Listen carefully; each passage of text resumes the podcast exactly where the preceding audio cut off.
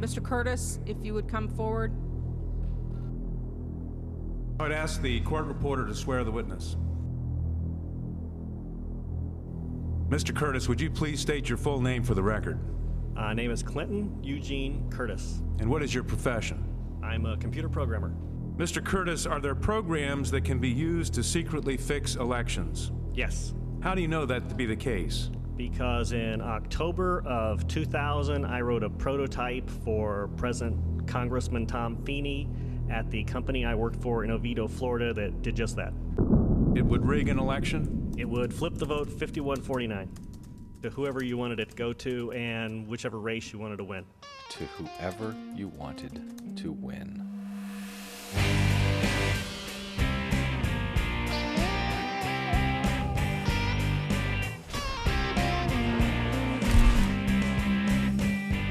On November 2nd, 2004, George Bush was not popular. He was in the middle of an unpopular war. I was watching the exit polls, and it looked very clear that John Kerry was going to win. Reporting for duty. And then all of a sudden, the numbers that were coming in did not match up with what was coming in from the exit polls, and it didn't make any sense. It just didn't make any sense. Late in the evening, six states that exit polls showed were going to carry suddenly veered off to Bush. Ohio then became the tipping point of the entire national election. One guy who was reporting on the ground in Ohio from day one was attorney Bob Fitrakis of the Columbus Free Press. Bob Fitrakis and Cliff Arnebeck became the legal team suing for a recount in Ohio, taking on Ohio's Secretary of State J. Kenneth Blackwell, who also happened to be co chair for the Bush Cheney campaign in Ohio.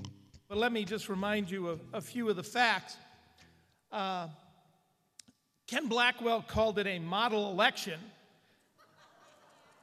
But we're trying to figure out what is was he talking Mussolini's first coup? There were tens of thousands of acts of irregularity. In a single precinct in Ohio, a total of 638 ballots were cast on Election Day. Bush received over 4,000 of them.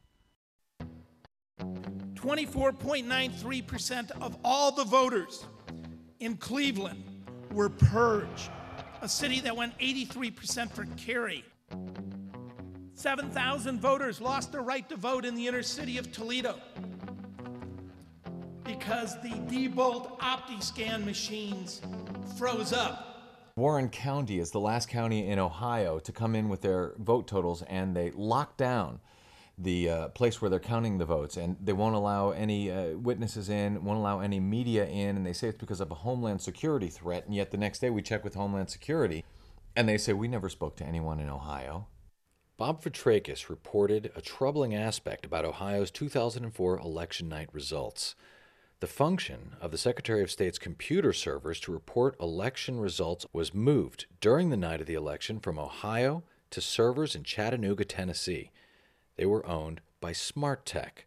Fitrakis reports that Smart Tech hosts a number of GOP websites, including the Republican National Committee and even Karl Rove's infamous White House email accounts, four years of which have gone completely missing. The mythical surge in Delaware County. In one precinct, the last 359 voters voted for George Bush.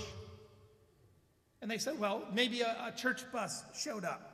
Well, not everyone lives at the same address unless you, you're a follower of David Koresh. The Green Party and the Libertarian Party turned out to be huge heroes because they stepped up and said, We want to recount in Ohio. You guys, you know, were, were presidential candidates. You could say, We want to recount. Well, you only got seven votes in Ohio. Don't care. We want to recount. Maybe I got 10. That's right. That's what I want to know. John Kerry didn't fight. Where was he? Uh, hiding out, being low key. I mean, one of his attorneys told me, well, he wants to remain viable in 2008. Instead of remaining viable in 2004, when he Which he should might have. have won if there Right. was an investigation.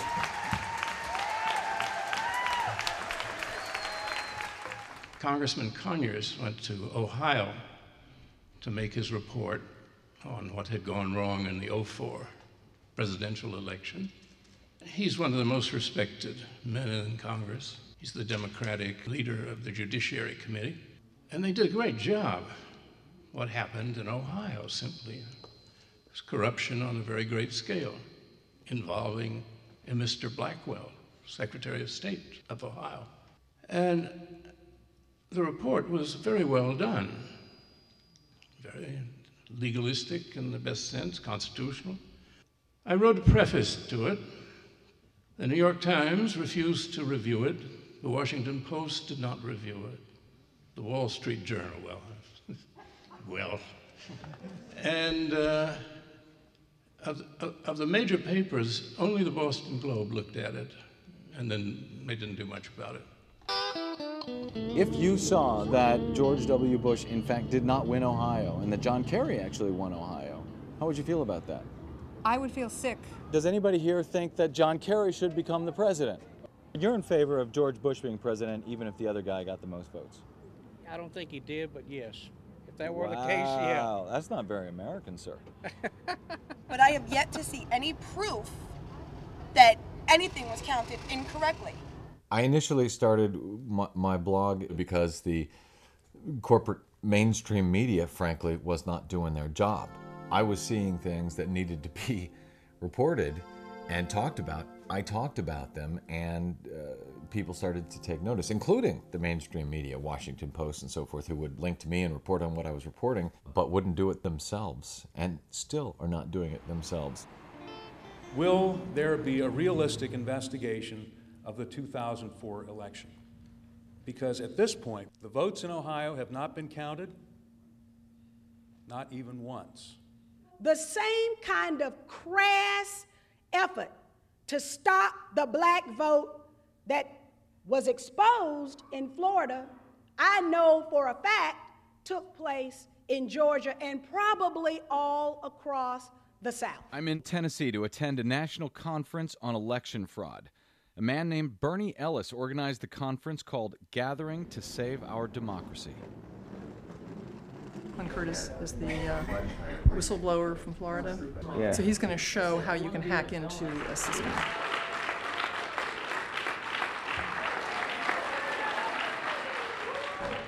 If you have no vote, you have no civil rights. I first came in touch with Clint Curtis after I had reported on a group named Justice Through Music that was putting out a reward of $200,000 for evidence of fraud in the 2004 election. Clint was one of the folks apparently who had contacted them with his story, with his information, and he said, in I believe that very first email to them, that he didn't want the reward, but he wanted them to know his story. In 2000, I was working for Yang Enterprises which was a company in Oviedo, Florida, and their, um, their chief lobbyist, their corporate attorney, and Speaker of the House of Florida was Tom Feeney. And he was there to feed his contracts. So he came in one day, my, one of my first introductions to him, and he wanted us to build a vote flipping software. He's the Speaker of the Florida House, or about to be. Right. He comes into Yang where you're working. He came in and he wanted a vote fraud system to be built. He wanted a vote fraud system to be built? He wanted a program that could flip the votes without anyone seeing it. He wanted it to be able to be run on a touchscreen machine. Okay. In other words, hidden buttons on the screen or something like that. No keyboards, no no guy in a black mask sitting across the street in a van poking things in, you know, okay. just walk up and do something. And he wanted the source code to be written in such a way that the manipulation was hidden even if you saw the source code. Is that possible? It's not possible. If it's there and someone takes the time to look, you can't hide it. So I told him right up front that as long as you can see the source code, you can't hide it. Cannot hide it, can't be done. And what did he say? Well, Mrs. Yang cut me off and said, Who's Mrs. Yang? Mrs. Yang is the head of the company. All right. And she cut me off and said, We'll build it for you give something to show. Did you understand that he was asking you to do something that was illegal? I was a Republican. I thought Tom Feeney thought the Democrats had something planned. Okay. And he was trying to prevent it. So I built it, delivered it the next day to her. I had a little document all written up on, you know, how in order to make sure that, you know, fraud was found, what elements you would need. Right. And she cuts me off and says, You don't understand in order to get the contract, we need to hide the code. This is for flipping the vote in South Florida. This is the same Tom Feeney uh, who, as Speaker of the House in 2000, claimed that no matter what, the Supreme Court said he was going to give the electors to George W. Bush. Yes, that's the guy. The same Tom Feeney, as I understand it, who was Jeb Bush's running mate for governor back in 94, when Jeb lost, by the way. Yes. So Feeney did him no good. Did him no good that time. That time. There you You're go. right. And so Feeney was basically feeding with contracts and saying, you know, can we do this? Can we do that? You know. Okay. I was kind of the technology supervisor. If we could do it, then I would tell them, and we could run whatever, you know, little test pattern they wanted for us. Jeb was already governor at that point? Yes. 2000? Okay. Jeb was already governor. When I was contacted by Clint, I said, Well, would you be willing to put this into an affidavit, a sworn affidavit? Since a lot of this stuff off the bat is, is, is still difficult to prove, especially that nugget of that meeting with Tom Feeney and the, the vote rigging software is still uh, largely he said, he said story. On December 6, 2004, Clint Curtis filed an affidavit with Congress alleging that one of their members, Tom Feeney of Florida, had asked him to create vote rigging software. He asked you to design a to see, to design a code to rig an election Yes. while he was Speaker of the Florida House. Yes. When we filed the affidavit right. in December, the dog turned up shot the very uh, the very day we filed that. So I don't know if it's a threat or more of just we can do whatever we want whenever we want it kind of a statement.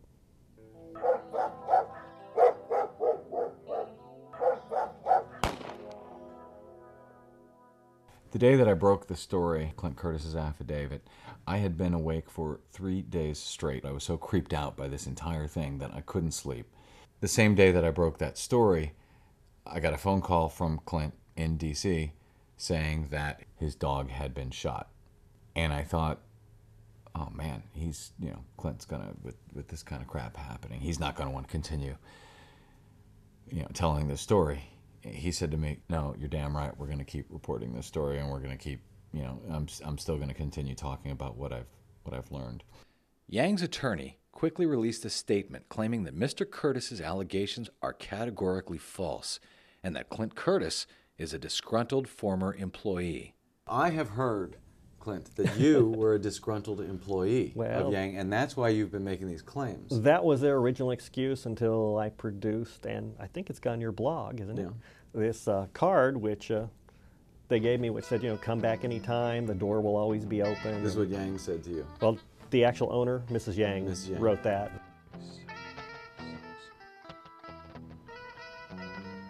I'm wondering if Mrs. Yang is available. This is Brad Friedman calling.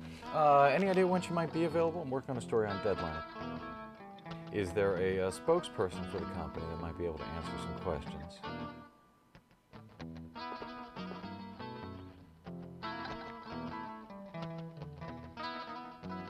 Hello? This meeting with Tom Feeney, where he asked you to create which is, what is essentially vote rigging software for Correct. electronic voting machines. Tom Feeney is in the room. You're in the room. Mrs. Yang, the CEO, is in the room. Anybody else in the room? Mike Cohen. Who is Mike Cohen? Mike Cohen was the executive secretary for Mrs. Yang. He was basically the note taker.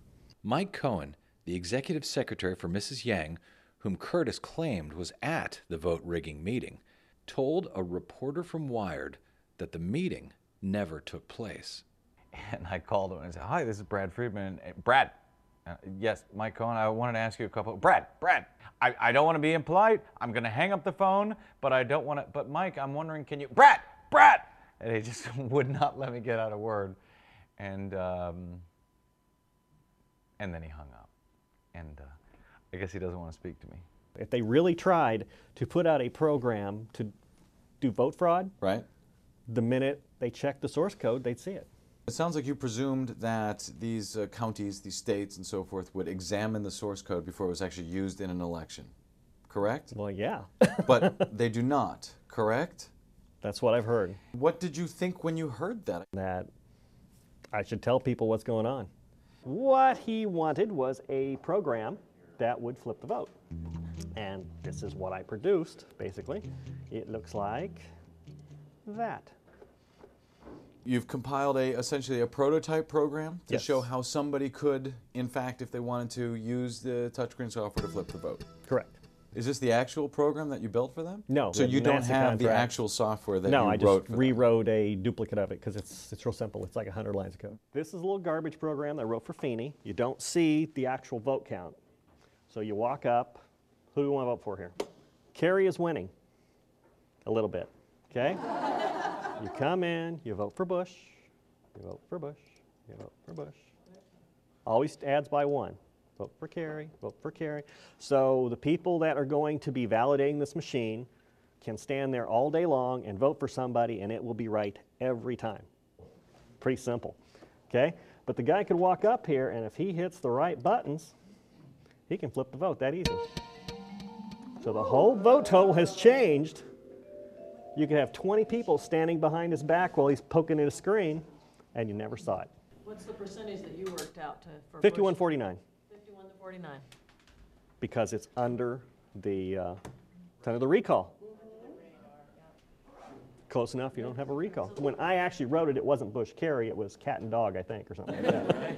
I think the voting should still be done on paper because it's way too easy to manipulate computers. Uh, Jesse Jackson uh, and I were on a speakerphone with Mr. Kerry, and we told him. Uh, Mr. Kerry didn't really respond to what we said about Ohio, but he did point out that the OptiScans in uh, wherever they used them in New Mexico, he lost regardless of the Democratic and Republican registration.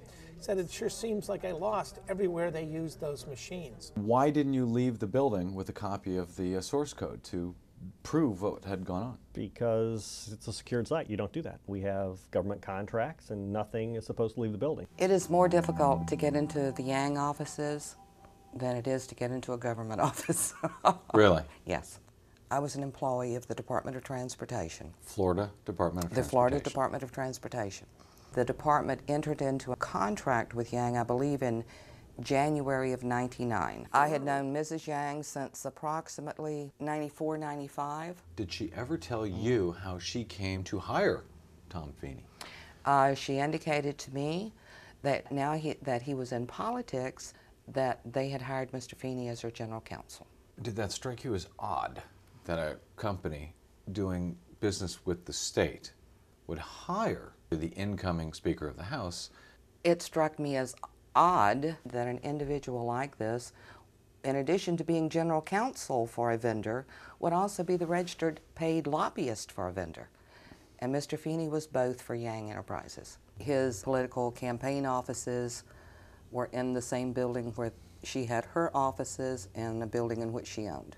Something was slowly going wrong. The invoices from Yang began to escalate every time I would reject an invoice and say, no, this is not what we agreed to.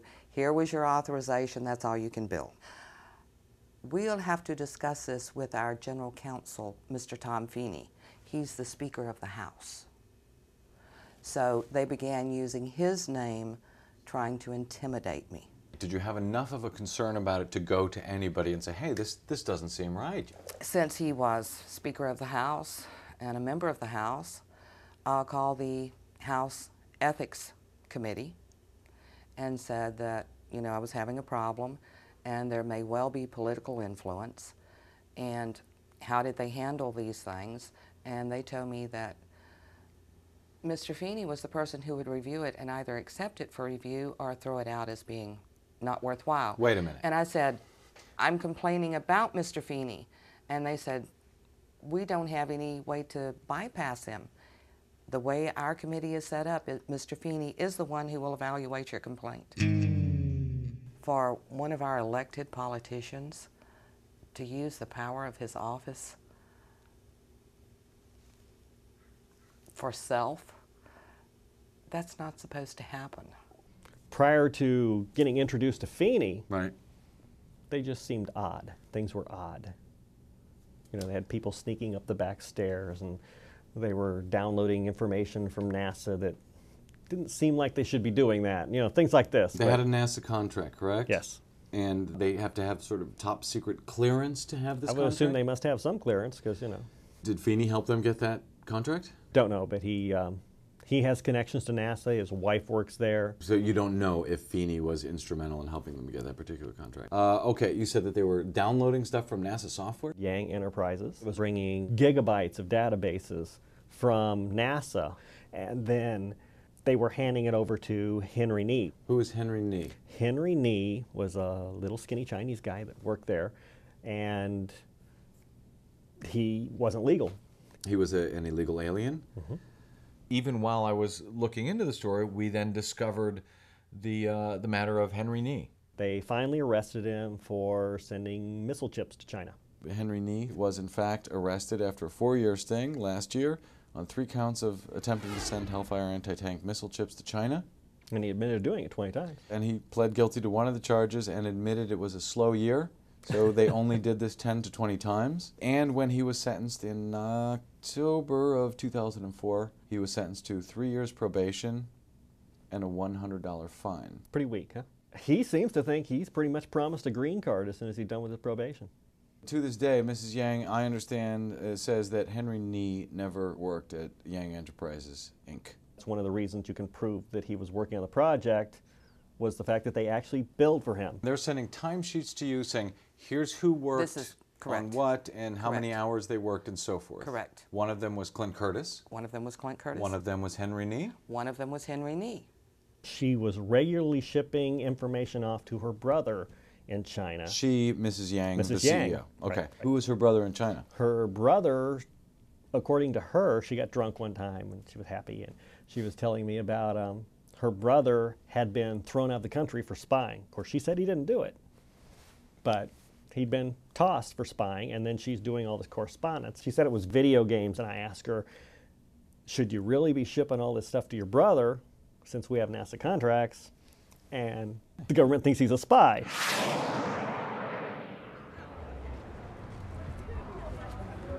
I clean now.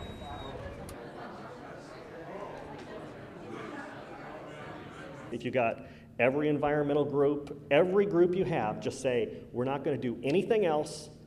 We're going to make the vote system and we're going to fix it. And you could fix it in two months. But you've got to abandon everything else for those months and not save the whales and not do anything else, but fix that problem. Because if you don't fix that problem, nothing else you want to do will matter.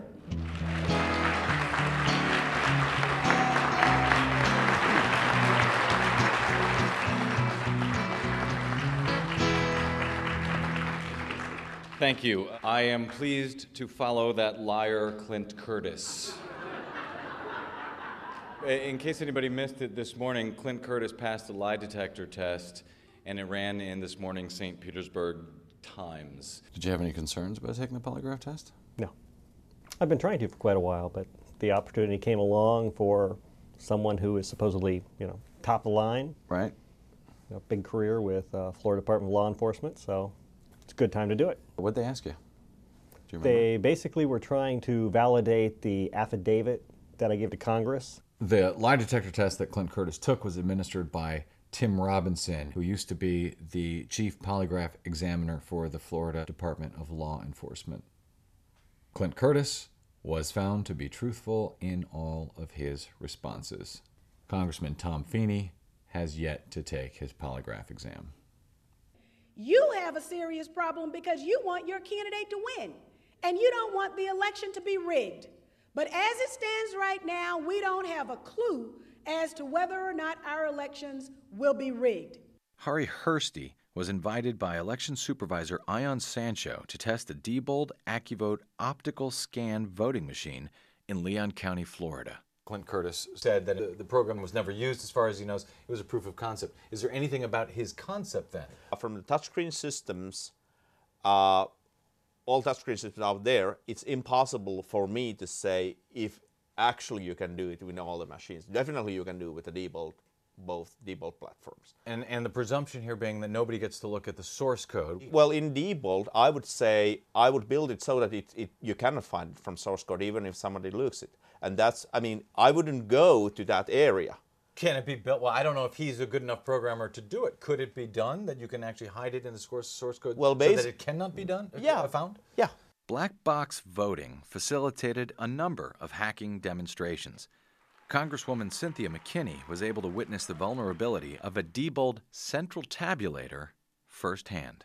With three clicks of a mouse and some instructions from those who know how to do this, I was able to hack into the Microsoft program that tabulates the votes, change the uh, election vote, and then exit from the program.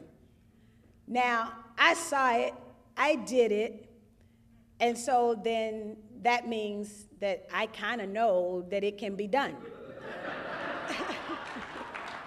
Clint called me and told me that he had resigned from Yang. Why were you resigning in the first place? Because they're crooked. And if they're ethically challenged, I don't want to be there.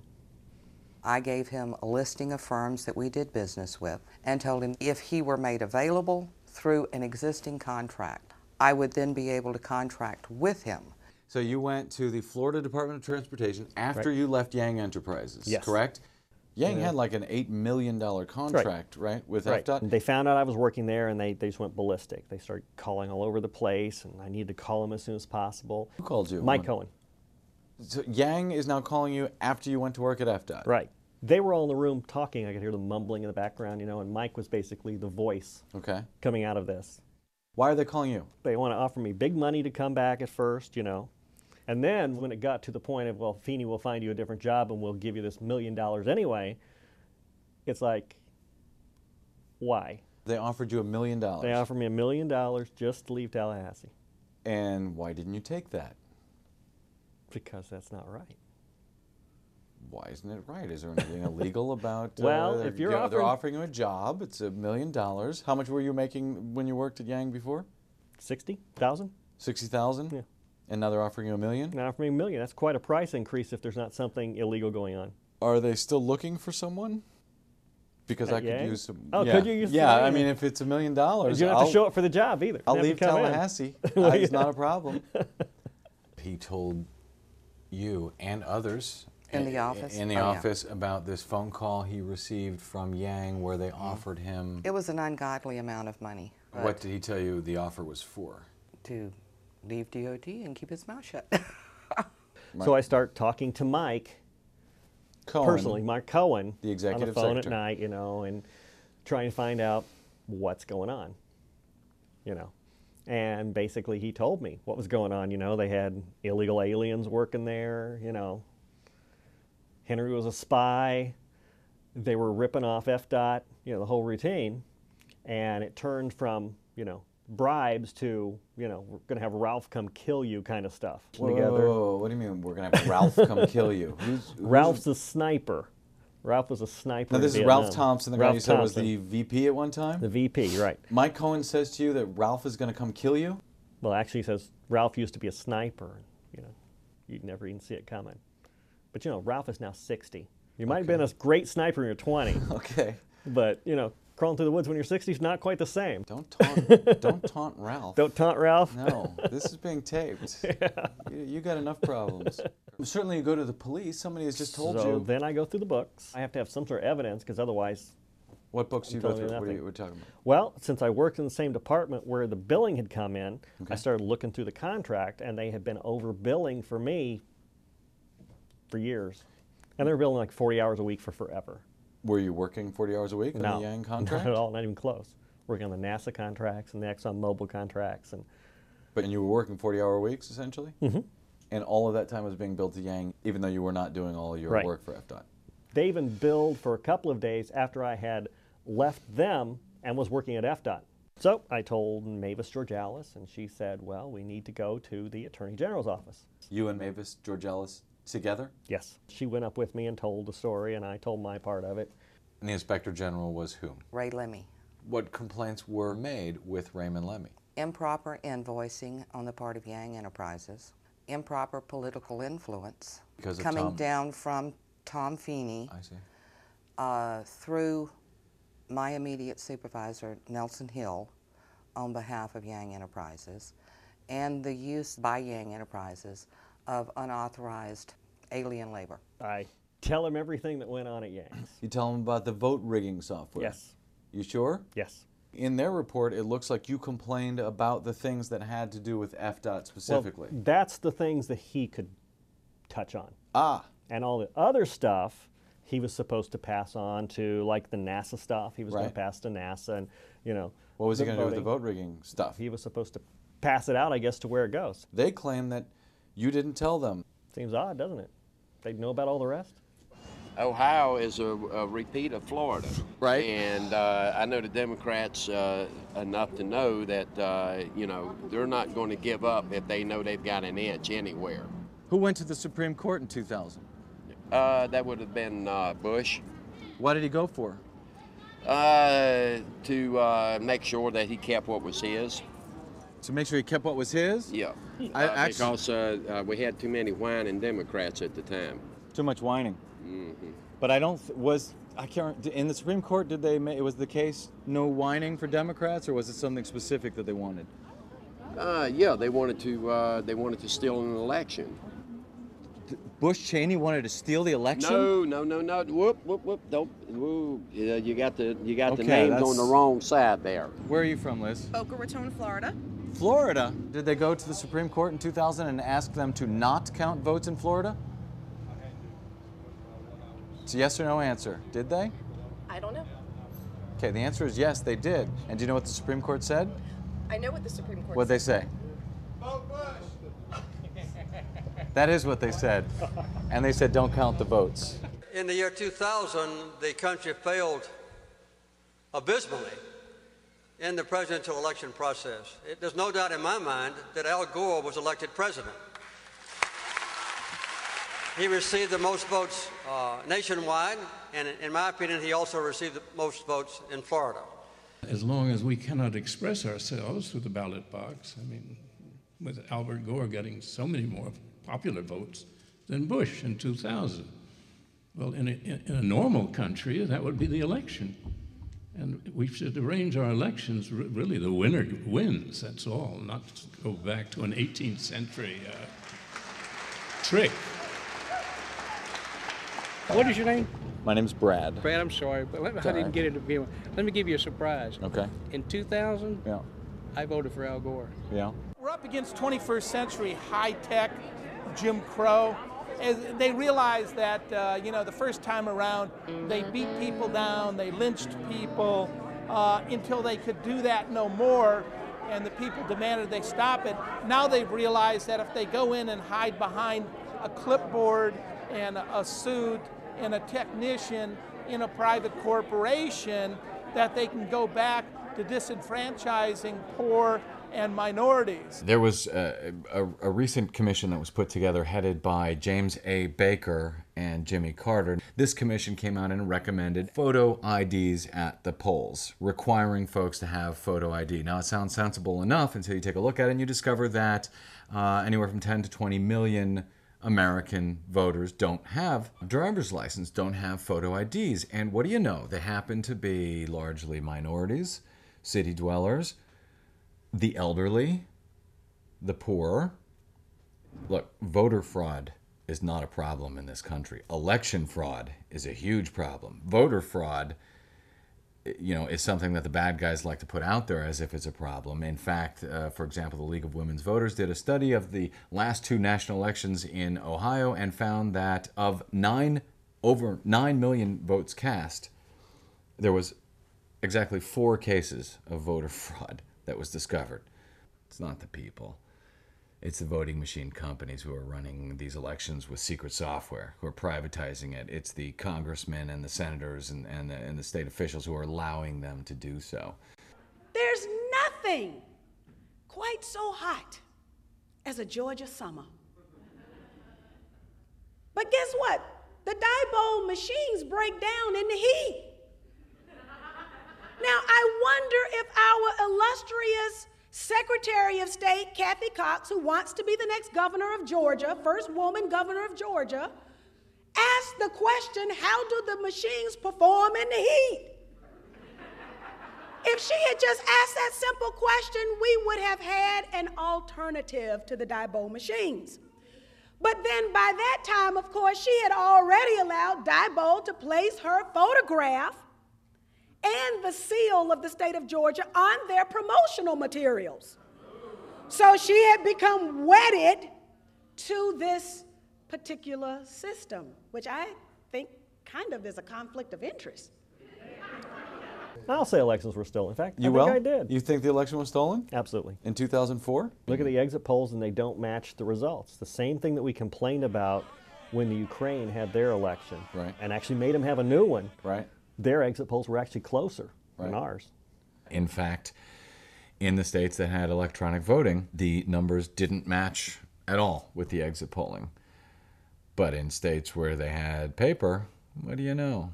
The exit polls and the final results were almost perfect. I have no doubt John Kerry won the election in Ohio. Okay. Now, had John Kerry won the election in Ohio, John Kerry would, Would, be, the president. president. Sure. To say that those exit polls were so far off just didn't happen. Something else happened. And I say that as someone who has a PhD in political science and has worked in campaigns. People who came out and thought they voted for Kerry, their votes weren't counted, Right. or somebody actually tampered with the vote count. So the Yang folks, Right. Feeney and the are sort of harassing Mavis. Are getting DOT to harass Mavis because Nelson Hill, who works for DOT, Yeah. is also Feeney's puppy. When Yeah. they were harassing her, I wrote back to the head IG, Cecil Bragg, and said, You're not doing anything on the investigation. You know, why not?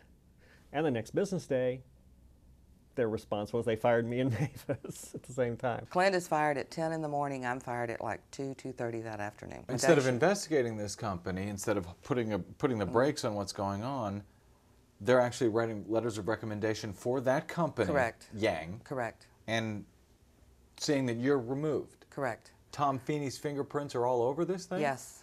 Yes. Literal fingerprints. Literal fingerprints. I mean, read the public record. Read the public record.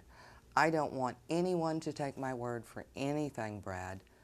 Get the documents and read the record. And when you read a memo from Nelson Hill's secretary to him stating that Mr. Feeney wants this letter signed today, and this letter is a recommendation for Yang Enterprises, and the following day, after Mr. Hill executes this letter of recommendation, he is suddenly promoted to Deputy CIO for the State Technology Office. Nelson Hill is promoted the Yes. day after he writes this letter. The letter of recommendation for Yang Enterprises. Had they had any problems with you prior to this investigation? I believe in January of 2001, I received an outstanding evaluation that went into a lot of detail as to the value of my services to the department. And how long had you been with the department? I began with the department in 88. 88? Yes. So I, I'd been with the department for Almost yeah. 15 years Yes. at this point. Yes. The department did a an agency cleansing of any corporate knowledge concerning the problems with the Yang contract. How many people were fired? A half on- dozen other, other Big- than Clint and myself. So anybody who was involved with the Yang contract is now originally is now Correct. gone. Correct. In fact, on her, they tried to get her to sign a little paper saying she resigned. Did she sign it? She signed the resign one and she kept to the one where it said you're fired. So when it went to court, when they said, well, she resigned voluntarily, we didn't do anything about it, she could produce a paper showing that they're just flat out lying. She, she filed a whistleblower suit. Yes. And she won the case. She won the case. What I began to do was to look into uh, all the pieces uh, of Clint Curtis's story, all the claims that he's made, and the more you look, the more paper trail there is that backs up, in fact, backs up Clint Curtis's assertions. In 2004, the Florida Department of Transportation's audit of Yang Enterprises found $850,000 in questioned and qualified costs. Of that amount, Yang was asked to repay $132,000 pending further investigation.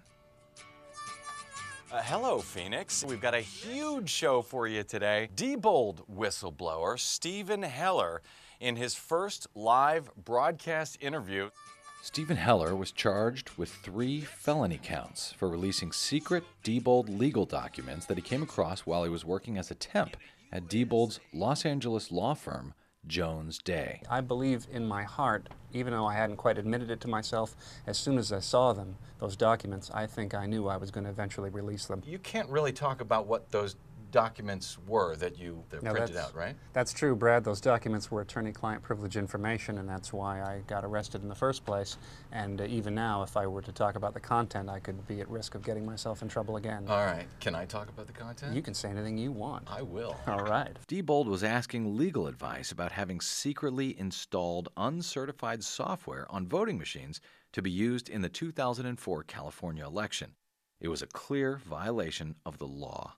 No one in America in the press was covering this issue. So I thought if I send all these documents to some reporter who doesn't know anything about the issue, they're likely to end up in the trash can. I knew I had to get them to somebody who had the press connections and the government connections to do something with these documents, and that obviously was Bev Harris of Black Box Voting. I started reading the leaked Diebold memos, which had been around everywhere on the internet. But at a certain point of time, I realized it has to live in a memory card. I knew already that it's against the FEC rules; it should not be there. And I say, well, that would be a problem because this memory card is proprietary. I said, well, no, it's not. I have seen this guy before. And he actually went on immediately and wrote to Diebold and got in written response saying this memory card is proprietary technology by Diebold. It's not available from anywhere else. So Diebold told them in a letter that I, this was I actually saw the letter. So I said, no. I, you know, I, I have almost photographic memory. I know I have seen this guy before. Actually, they, they, it took me two weeks to figure out what the memory card was. And then it all of a sudden clicked. It's the Tandy, it's the Tandy old machine, the original first patent ever made about a laptop computer. By Tandy? Tandy. And this is the memory unit. It's an Epson memory card. That, that's from the patent I got the name, Epson memory card. Now I know who you are. So after I knew what it is, I spent 130 bucks. I got the reader. Because of its design, the Diebold touchscreen machine proved vulnerable to a 20 year old hack, the old bootloader hack. There's nothing worse than bootloader hack. And honestly, I haven't seen these kind of things to happen in 20 years. This you can do. You've confirmed this. This is on, on the Diebold uh, this is touchscreen confirmed. TSX machine. This is confirmed by me, and proof of concept was written by Princeton University. So you have independent verification for my finding. In 2006, a Princeton University professor and two graduate students confirmed what Harri Hursti had already proven. They posted their demonstration on YouTube, hacking the Diebold touchscreen machine in less than one minute's time. They inserted a vote flipping virus that changed vote tallies, would spread to other machines, and flip an election without leaving a trace. You would hope that they didn't steal the, the last election, but you know, if they did, I guess the outcome would have been completely different if we had a different president. War in Iraq probably wouldn't have happened, most likely. That's the, the biggest impact, I think. This is a, a national security issue. That is correct. It's a national Why is it a issue. national security issue? Of course, for the reason being that you actually decide for uh, who are going to make the decisions for the future. I mean, everything to do with the votings are national security level issues in all the countries, not only in the US. One of the good election supervisors, his second in command, who was responsible in office for IT and the security, came to me and said, I don't understand what you guys are doing. What is this big fuss about this, you know, these machines can be hacked? Of course they can be hacked. We are not counting here real things like money. What did you say to him when he said that to you? Well, basically, I say perhaps you should think about how much money people are using in campaigns alone. Perhaps they wouldn't be using if this wouldn't be a real thing like money. Hmm. According to a report in Rolling Stone magazine, Jack Abramoff's lobbying firm Greenberg Traurig was paid $275,000 by Diebold just before the passage of the Help America Vote Act, or HAVA, of 2002. Abramoff took the author of HAVA, Congressman Bob Ney, on a lavish golfing trip to Scotland. Both Abramoff and Ney have since been convicted of felonies relating to these matters and are currently serving time in prison. Bob Ney is a felon and currently can't vote in the state of Ohio. Yet we're stuck with his bill. This whole mess began, our, our latest mm. chapter begins with this Help America Vote Act, $3.8 billion federal act has now put these machines out all over the map with little or no oversight. Approximately 80% of the votes in the United States of America are counted by Diebold or ES&S. We have to fix this. Not for the US sakes alone, while I love the United States of America, but also for the global sake, because otherwise this will just keep on spreading. They're picking up our technology, the things that we're doing well, in the, our yeah, elections. They're- actually, U.S. companies are trying to sell it very aggressively to, to the Europe and to a number of places where democracy hasn't been very strongly going. I mean, ES&S is selling to Hungary, ES&S is selling to England. Also, a number of the manufacturers are using different brand names when they see, say, sell their machines globally. Isn't that at the heart of this, this privatization of our public election system? I think so, and I think it's a horrible idea. I just can't understand why anyone would think that in the United States it's a good idea to let a private corporation run our elections for us in secret using secret machines and secret software. That's insanity. We should never allow that. All votes must be on a paper ballot, and there must be complete transparency in all machines used to process or tabulate those votes. Did you vote on paper or electronic Electronic. machine? What makes you think it was counted accurately? Well, we've been doing electronic voting a lot longer in some of the other states, did, but did you get a, like a paper receipt when you voted? no. I didn't get a receipt. So what makes you think it was counted accurately? Well, then I'd really, I guess maybe it wasn't. I think the last election was stolen for sure. And uh, now there's some question of those voting machines and who um, is the uh, uh, people that own them. Uh, they're owned by, supposedly, I heard, friends of Dick Cheney. In an infamous fundraising letter to supporters in the summer of 2003, Diebold CEO Wally O'Dell promised to deliver Ohio's electoral votes to George W. Bush. Friendly gesture. To simply assume that we don't steal votes in the United States is patently absurd. In Mahoning County, where Youngstown is located, and this is verified by the Board of Elections themselves, 20 to 30 touchscreen voting machines recorded votes for candidates opposed to those selected by the voters, always jumping from Democrat to Republican. I can think of no other way this could have happened except this that these touchscreen machines were programmed to default to candidate Bush. And if you did not override the default choice of that computer, you would be voting for Bush. As for investigating the 2004 presidential election in Ohio, despite a court order, 56 out of 88 Ohio counties destroyed some or all of their ballots from that election. Like it's like organized crime. I mean, right? Organized crime. People, when they don't understand organized crime, organized crime doesn't go out and steal a million dollars. What they steal is they steal a little every day, and I think that's what the Republicans understand, is that if you don't get too greedy, and you you know you steal some votes in Warren County, you steal some votes in Clermont County, you have some computer glitch problem here and there, suddenly you've got your votes. That's why you have to have checks and balances. You have to have full transparency. You have to have nonpartisan people who get paid decent salaries and don't want to be fired. Uh, look, I mean, we understand this with slot machines in Vegas. We heavily regulate them, we tear them down on the spot, we send people in with spot checks, rip the machines apart to make sure they're fair. We don't do it with our voting machines, just with our slot machines.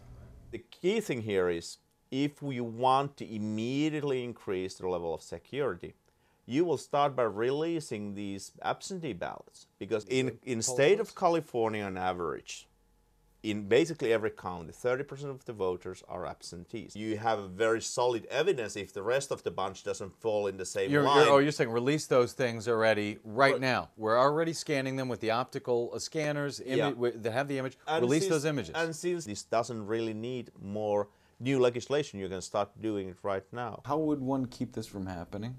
The the ability to steal an election? Non-proprietary source code. Right. Non-proprietary hardware, because you can hide it in the hardware.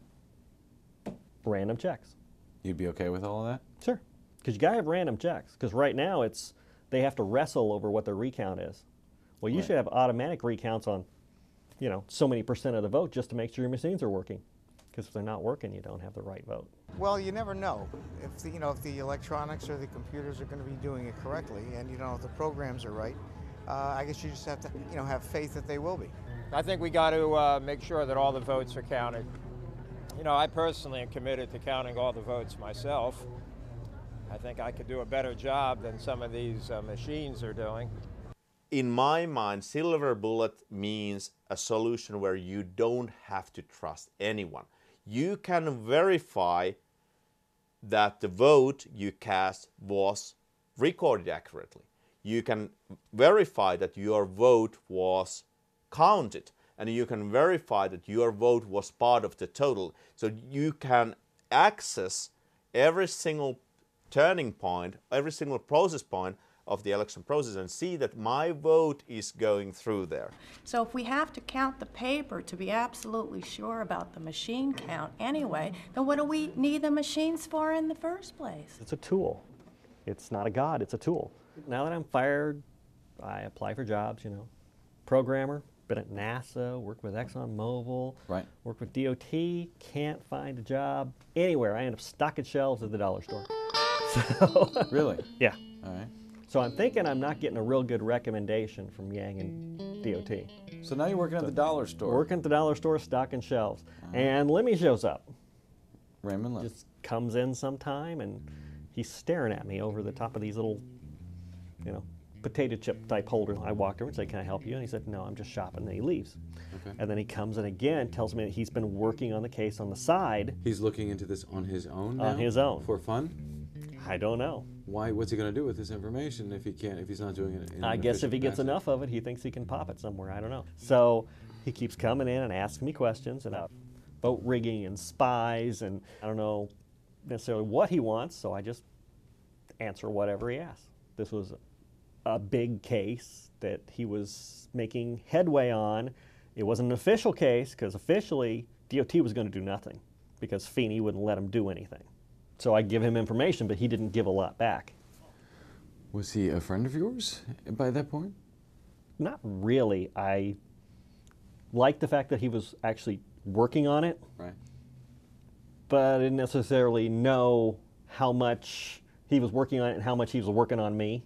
And what does he say? He's got it all ready to bundle up. He's going to pop the news in a couple of weeks, and I'll just be thrilled with the results. And I said, you know, you better tell somebody. You better tell someone why. These people were not nice. Clint indicated to me that Ray Lemme had told him that it was much bigger, that what he was investigating was much bigger and went higher. Clint said this to you? Yes, Clint said that to me. When he said all the way to the top, who did you think he was? Who who was the top? I was thinking Bush. I didn't know whether it was just Jeb Bush or whether it went farther than that. From Feeney's conversations, he thought he was right with Bush. F- Feeney said that he was Yes. right with Bush. Right. Both George and Jeb, so.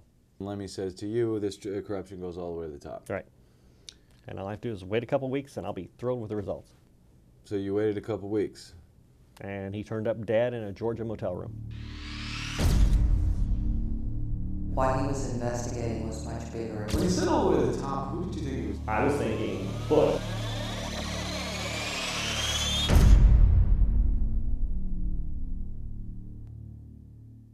My first thought was they killed him.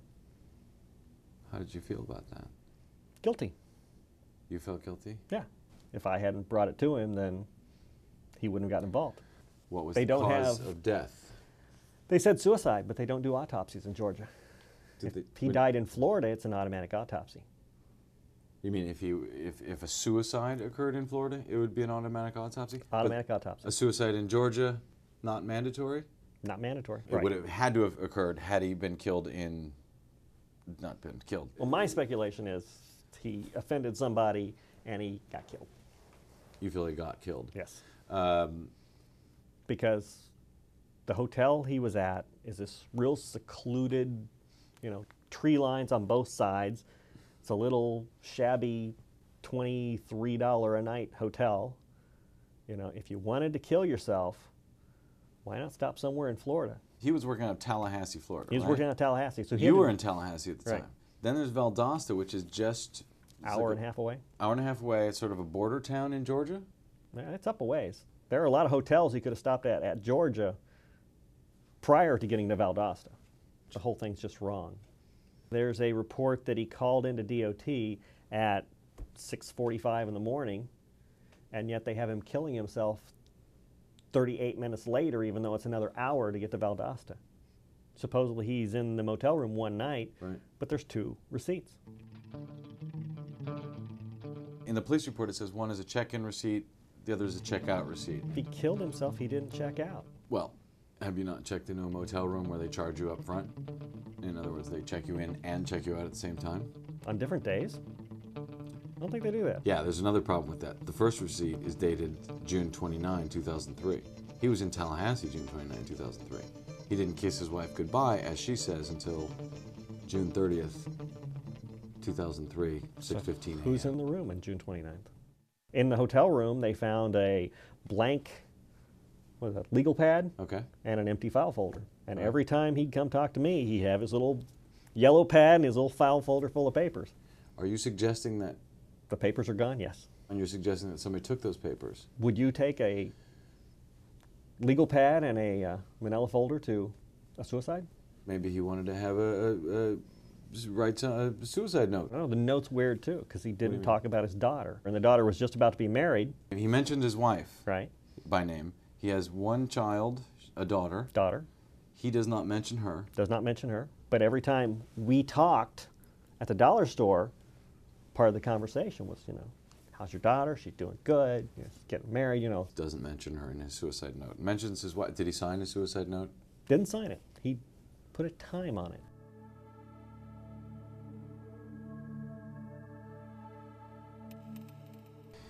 The police say they took photographs, but due to the, a failure in the camera's flash memory, Mhm. there would be no photographs. Right. We've recently seen that there are, in fact, photographs That conflict the police report. that do conflict the police report.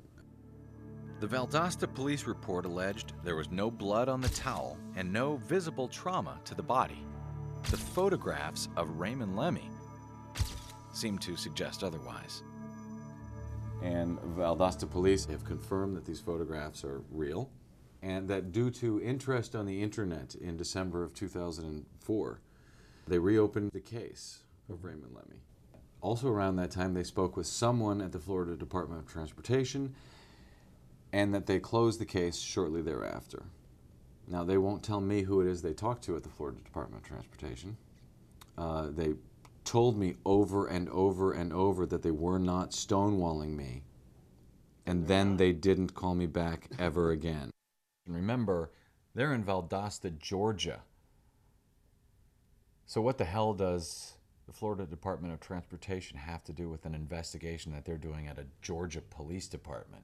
So, the fact that a call from someone at FDOT would lead to shutting down the investigation in Georgia, you know, I, I don't know if there's anything sinister there or not, but uh, it sure doesn't smell right. The time to know what really happened may have passed us by. And uh, I, I am not a forensic specialist in criminology or anything else, and I would not hazard a guess. Six weeks after Lemme died, Tom Feeney went golfing at St. Andrews in Scotland. He was the special guest of super lobbyist Jack Abramoff. After Lemme turned up dead and things were not moving along very well, I went ahead and wrote a book and put it out there. I hadn't even published the book, and I get this email that it says something about like they know about the book, you know, don't be alone. Are you worried about um, somebody taking your life? If it's wrong, you have to do the right thing, no matter what it costs.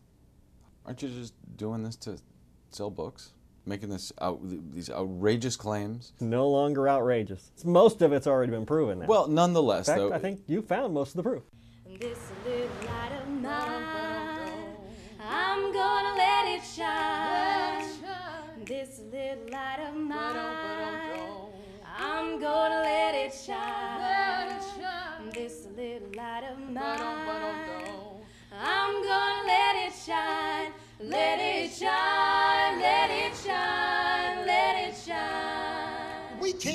afford to fail. It's not an option. Democracy is not something we can play with, it's not a partisan game. There is nothing in our country, in our history, more sacred than freedom and democracy. We are told in this country that vigilance is the price of freedom. Walk together, children. Don't get worried and don't get weary.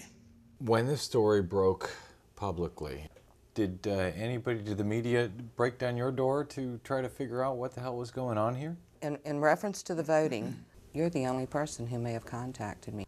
CNN never called? No. AP? No. 60 Minutes? No. Major mainstream media has not touched this affidavit story, which is at the heart of what we're looking at here. You, I assume they're afraid. I mean, It- they, they did it in Dan Rather. That's pretty impressive. So, you know, how safe do you feel compared to Dan Rather? This thing matters, and I don't care which side of the political spectrum you're on. I say frequently when I speak, this is not about left and right, this is about right and wrong. We have become numb to unethical behavior. Our, our lives are very difficult. We're clinging on to our middle class by our fingernails. We who? The American people. When you have that five minutes that you can be home and close the door and have some peace, it's very, very difficult to say, look what they're doing to my vote. It's much easier to say, we have watchdogs in place that will be taking care of this for me. And I think what we don't realize is those watchdogs are not in place. You're at the center of a, of a very explosive story where people have died, don't know if it was murder, don't know Mhm. if it was suicide. Dogs have died, don't know if it was murder. Probably wasn't suicide. If it wasn't suicide. Um, That's not funny. I've never had this feeling before that there's no place to turn. Normally, you had the media, you'd go to the press, the press would uh, become furious, at least parts of it, enough of it.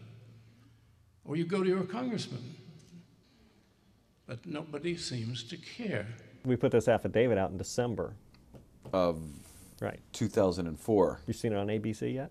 I have not seen it on ABC.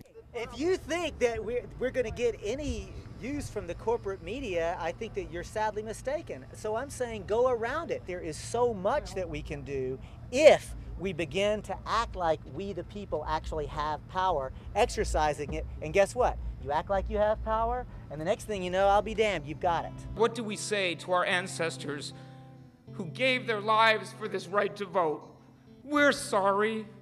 Remember the words of Benjamin Franklin when he left the Constitutional Convention at Independence Hall and he was asked, What sort of government have you given us? And he said, A republic, if you can keep it. We have not kept it, we have not kept the flame, and we need to take this country back. Well, I don't know how much one vote counts, but uh, collectively, I guess if we all lose faith, then you know, might as well go uh, to the uh, Iraq during the Saddam era. You know, have unanimous elections, or have North Korean democracy where it's like basically unanimous, and you get killed if you don't vote for whoever whoever they want you to vote for. I mean, if our votes don't count, why bother voting? I think everybody should vote. I, uh, if you don't uh, speak your piece, and nothing's going to get done. Well, it's a democracy and everything needs to be counted correctly, and, and that's why we, one of the reasons why we live here. We're supposedly a country that is based upon democracy, and that's why we go out and try to export it and bomb it into other people, this notion of democracy. But it's important to us because we do claim and assert ourselves to be a democratic country that it actually exemplifies democracy.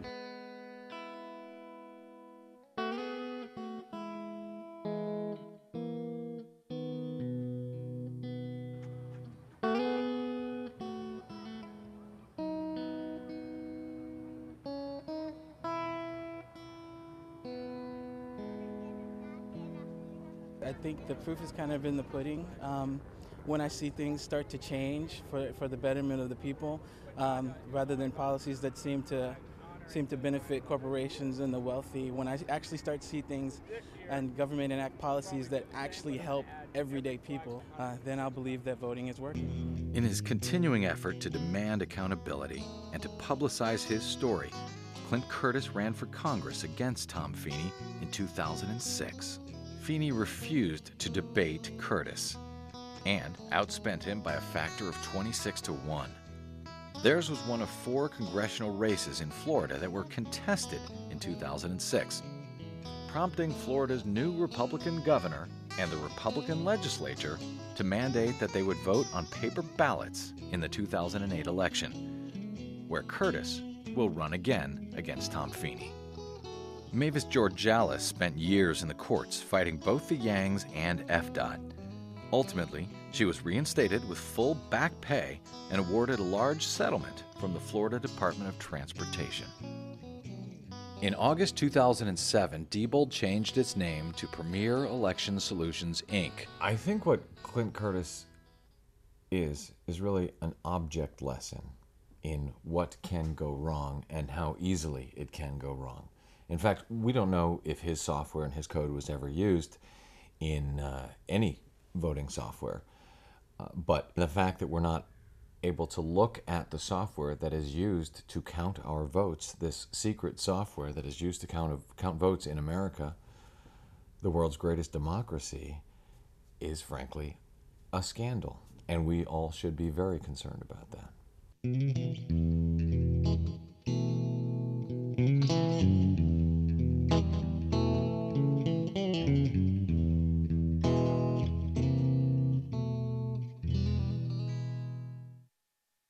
Take this information, do something with it, go to Brad Blog, learn what's going on. Most importantly, this democracy is not going to save itself. We need all of you to get out there and take action. I'm Brad Friedman. Thanks for listening.